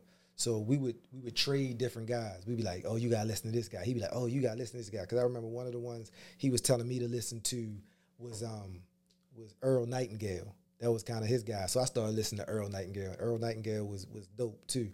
Um, so we just kind of start trading guys, and I put him on with Jim Rohn, and um and so that would that was really um, George Zalucki. That's my guy. Okay. George Zalucki. Like George Zalucki really helped me through a lot. George Zalucki used to say stuff like, "If you want a lot out of life, you got to be prepared to go through a lot. You got to be prepared to go through a lot in life."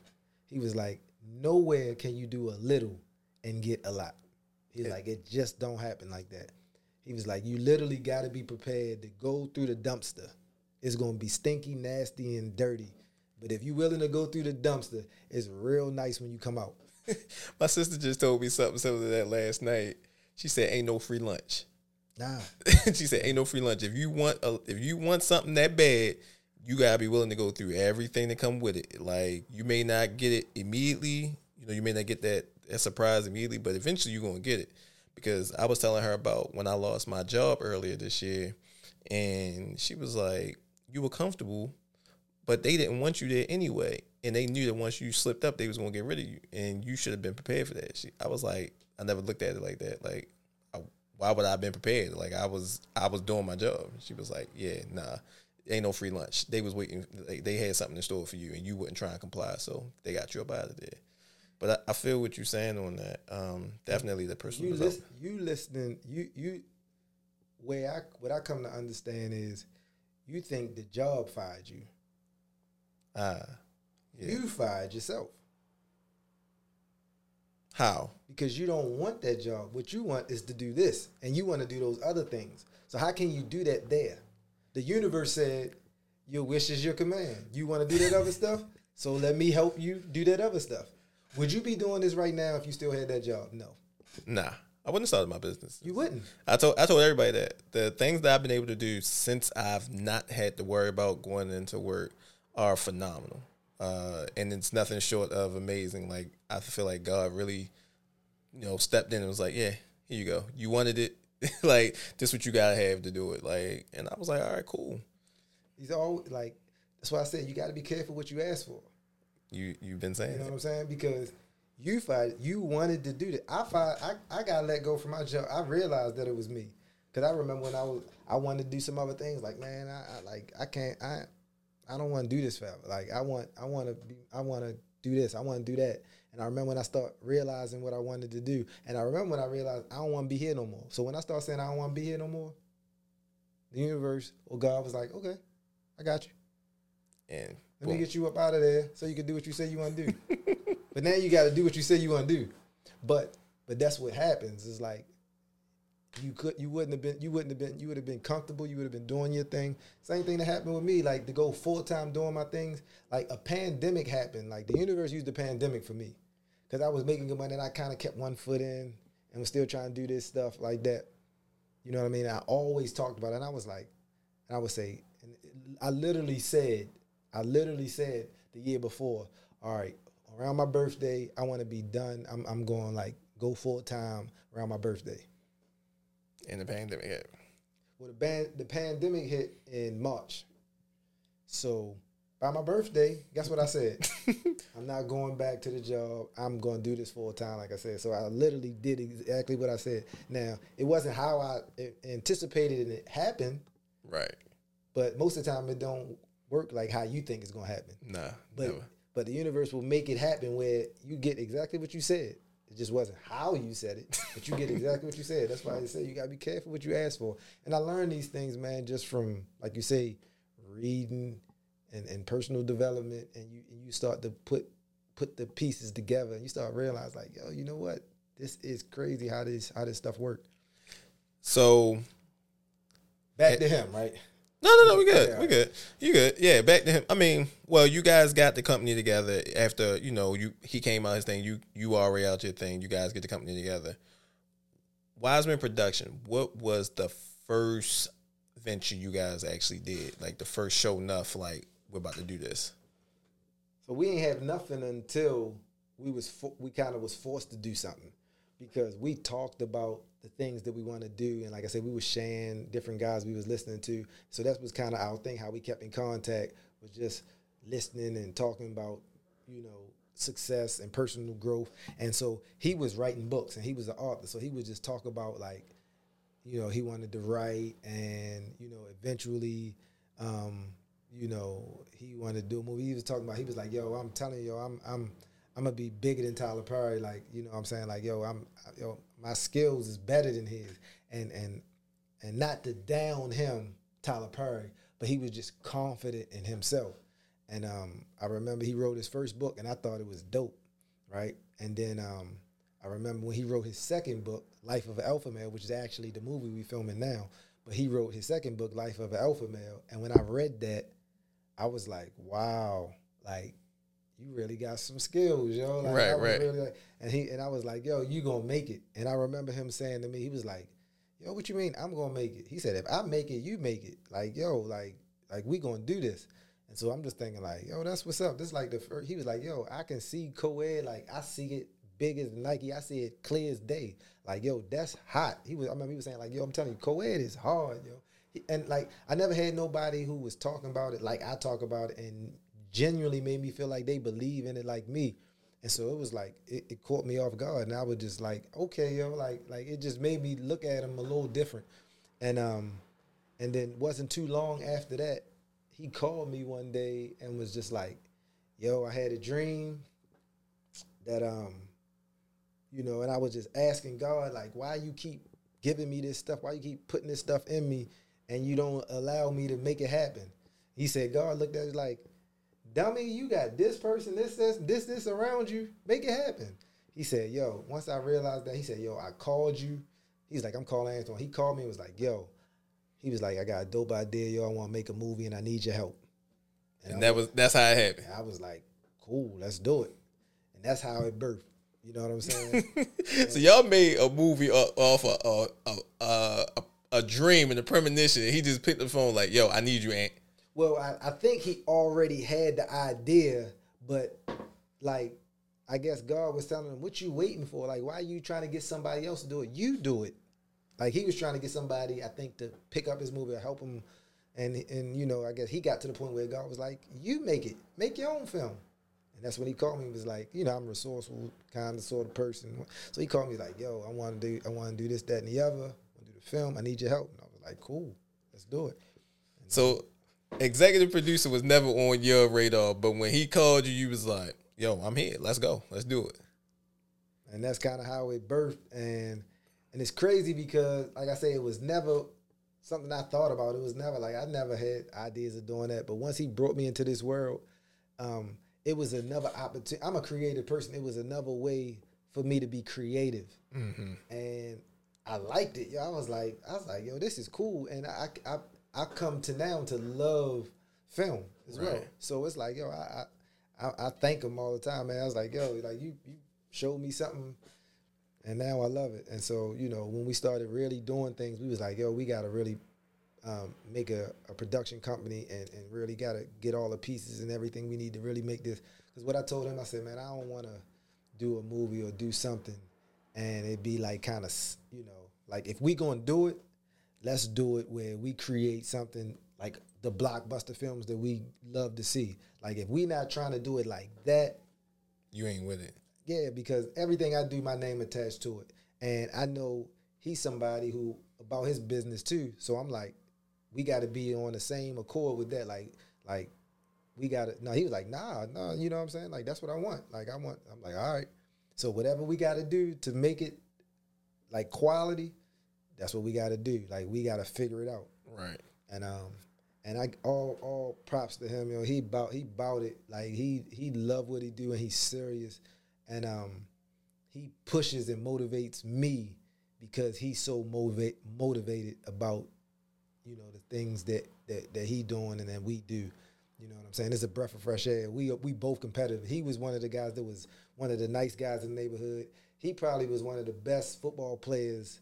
Next, like we we all we go back and forth because he a year older than me, but we both was like one of the, the nice football players in the neighborhood, and um, so he always was respected as a ball player. You know what I mean? So I know, you know, how he bring it. You know what I mean? And so this just another opportunity to compete. And even amongst ourselves while we doing things, like it's still sometimes we get out a little competitive. I'm a little competitive. So when he do some things, it just it just fuels me and vice versa. I'm sure when I do some things, it, it inspire him. Like we inspire each other. So that's my guy, man. But he yeah, he he he's he's a real talented individual, man. And, and far as film, we, we got some serious things in the in the pipe that's going. Yeah, we gonna shake up the world. So y'all got y'all first film out. Walk in my shoes. Walk in my shoes, and you guys are currently finishing up uh, your second film. Our second feature film, and this one is called Life of an Alpha Male. All right, so that's where we at with um, Wisemen let's let's go ahead and talk about uh, the co-ed, co-ed, the pulse of sports. Yeah, let's talk about that. I I remember um, when you first start rocking, and I'm like, "What is this?" And you're like, "This is my brand." I'm like. Mm, okay, all right, but you have really uh, like the the time and attention and detail you take, the quality of the, the material. Like you won't get anything made, like you said, you're really like your name is attached to this. Like you're not getting anything made that is anything less of the highest quality fabrics, the highest quality material. Like it has to be. What inspired you to start? Uh, uh, matter of fact, an athletic apparel brand, like you said, knowing you're going into the industry with juggernauts that have like a good portion of it, the Under Armours, the Nikes, the Adidas. Um, first of all, through my personal development, I realized that there is no competition, right? They not me. And what I start realizing anyway is that I'm the authentic, I'm the most authentic person in that field anyway, because a lot of stuff they do, they copying off of what we do.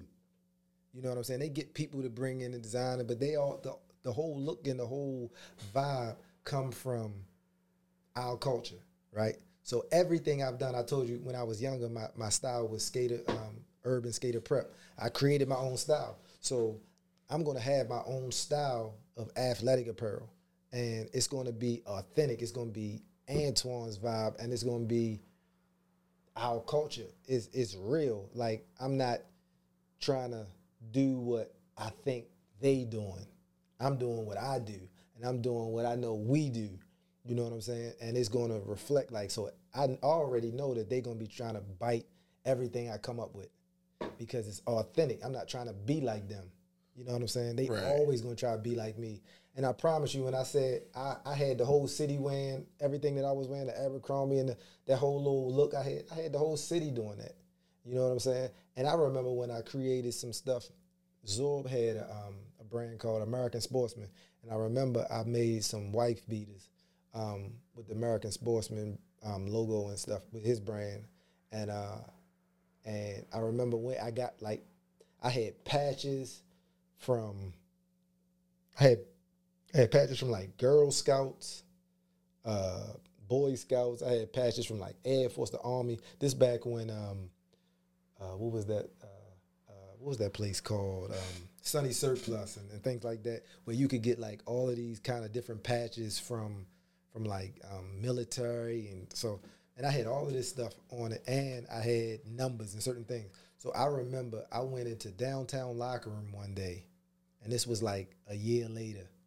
I went into downtown locker room, and I, and it was one of those urban brands who had a shirt that had my same patches on it, and I was like, "Yo, they stole my idea." And the reason why I know they stole my idea is because the pat the particular patches that I had, like you, they got a it's it's so many patches that you can get from military and Boy Scouts, and you know you get they get a, they got a patch for for uh you know planting grass seeds. Or, you know, there's so many kind of different patches, but they used the same patches that I had on mine, and I was like, yo, they stole my stuff. But deep down inside, what that told me is, you got what it takes Right. it's other people that will bite your stuff. So that kind of like helped me. And, and, and, and I ain't really getting into much. I took some pictures and I remember showing people, but I was like, yo, like, like I can do this. Like people will bite my style. People like my style. So that was one of the things that kind of let me know I could do it. But but even still, like I say, with Nike and stuff, um, I I really wanted. I started athletic apparel because I love sports Right. like you know football is my my sweetheart football is my first love i love that but i love basketball i love ping pong i love soccer baseball i, lo- I love sports like you know what i mean i'm probably better than the average person in every single sport there is you know what i mean and all i do if you let you give me a little bit of time to actually like perfect my craft you know what i mean i'm gonna be good but that's just uh, that's just because I'm an athlete, and most athletes can say the same thing. Right? Most athletes can say the same. thing. You're not that good in every sport.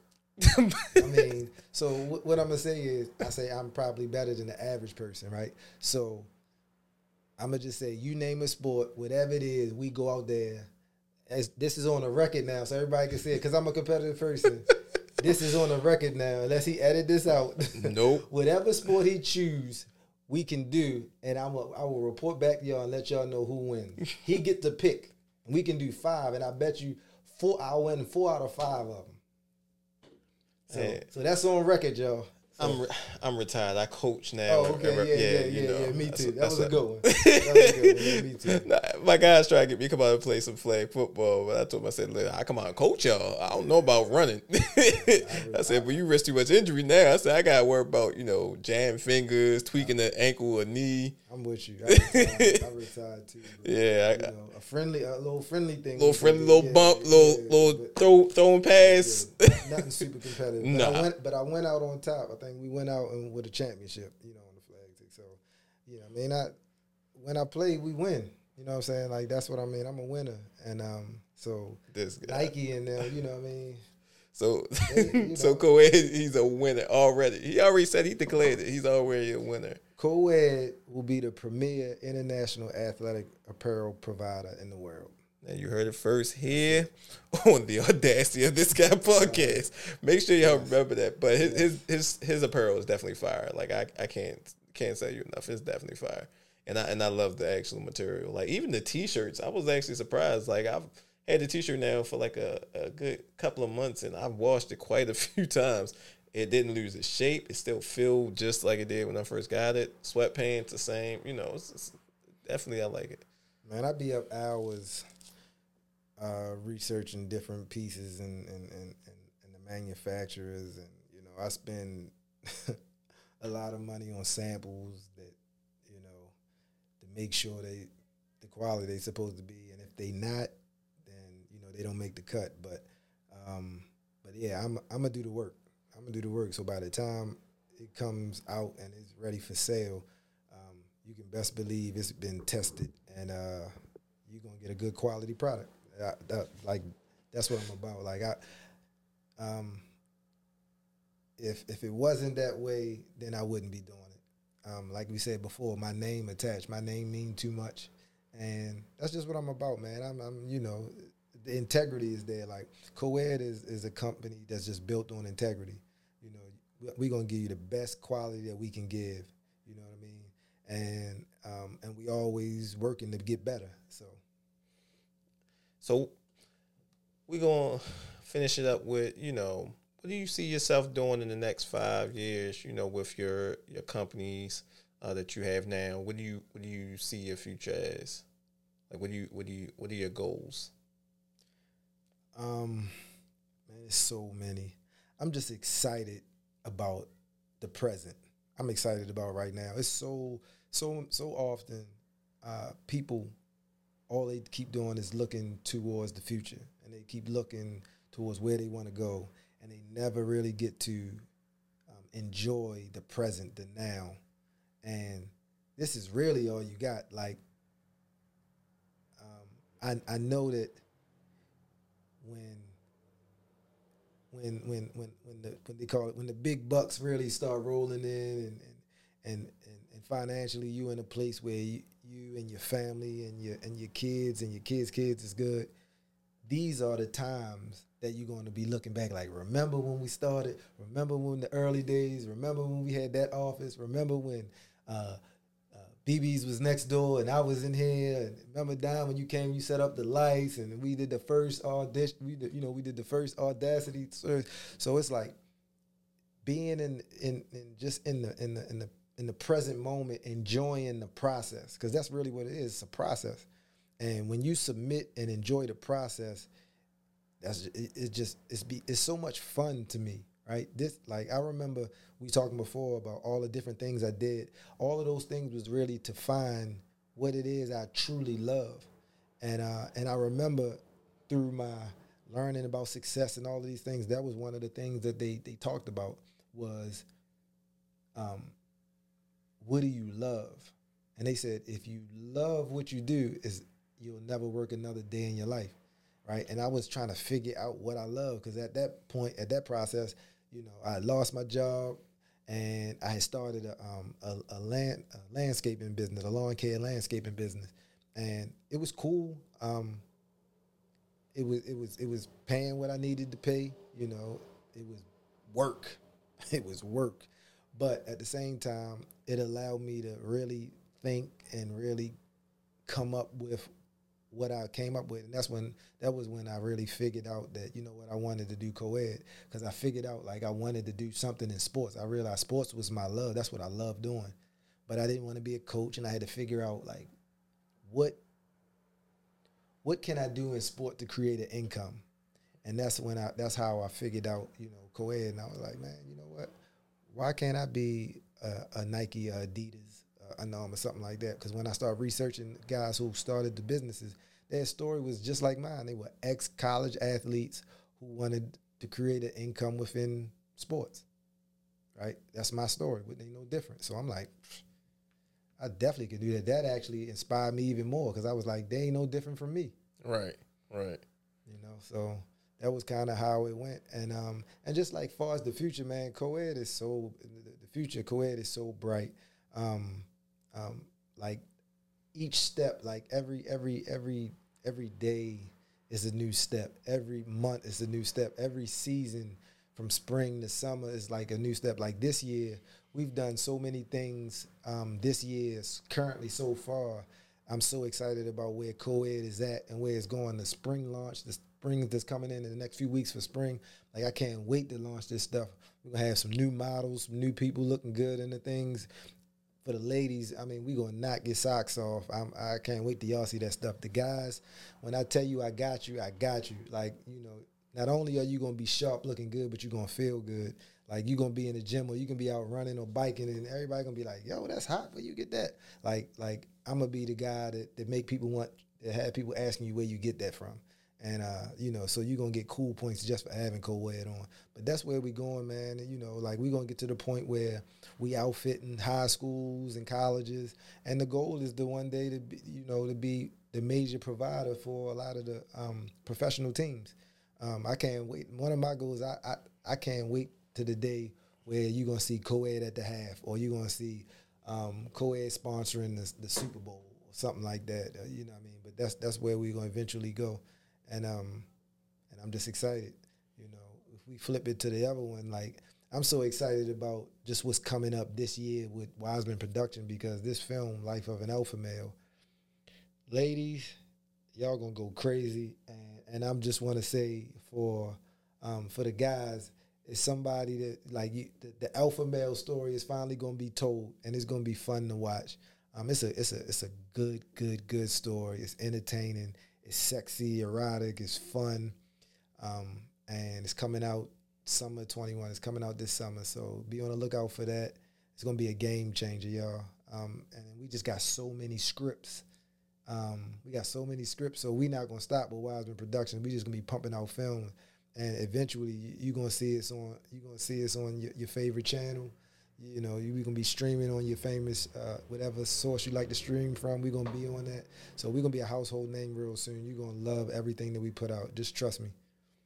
No doubt, no doubt.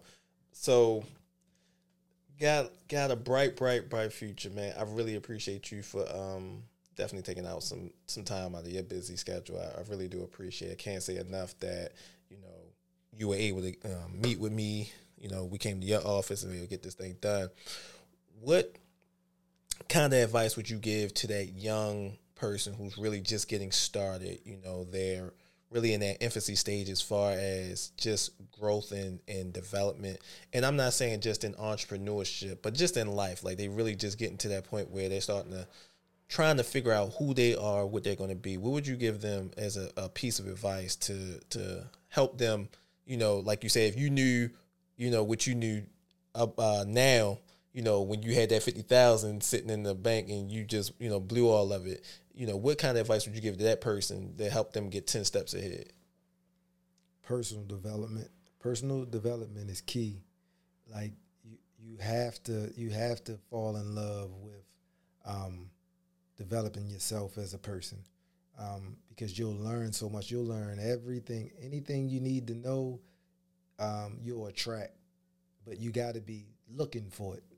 You know what I'm saying? Like the only way to get the only way to get the things that you need.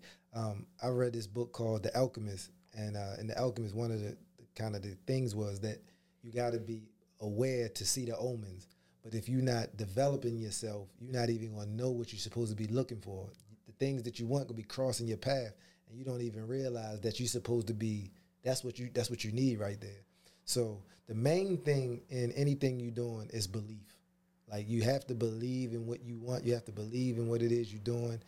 It should be something that you love because you should you should you shouldn't mind staying up all night. You shouldn't mind getting up early going to bed late like if you love it right? And and you got to have something that you believe in. You got to believe that you can really do it. Without belief when you start having some obstacles or some some shortcomings, you'll quit if you don't really believe.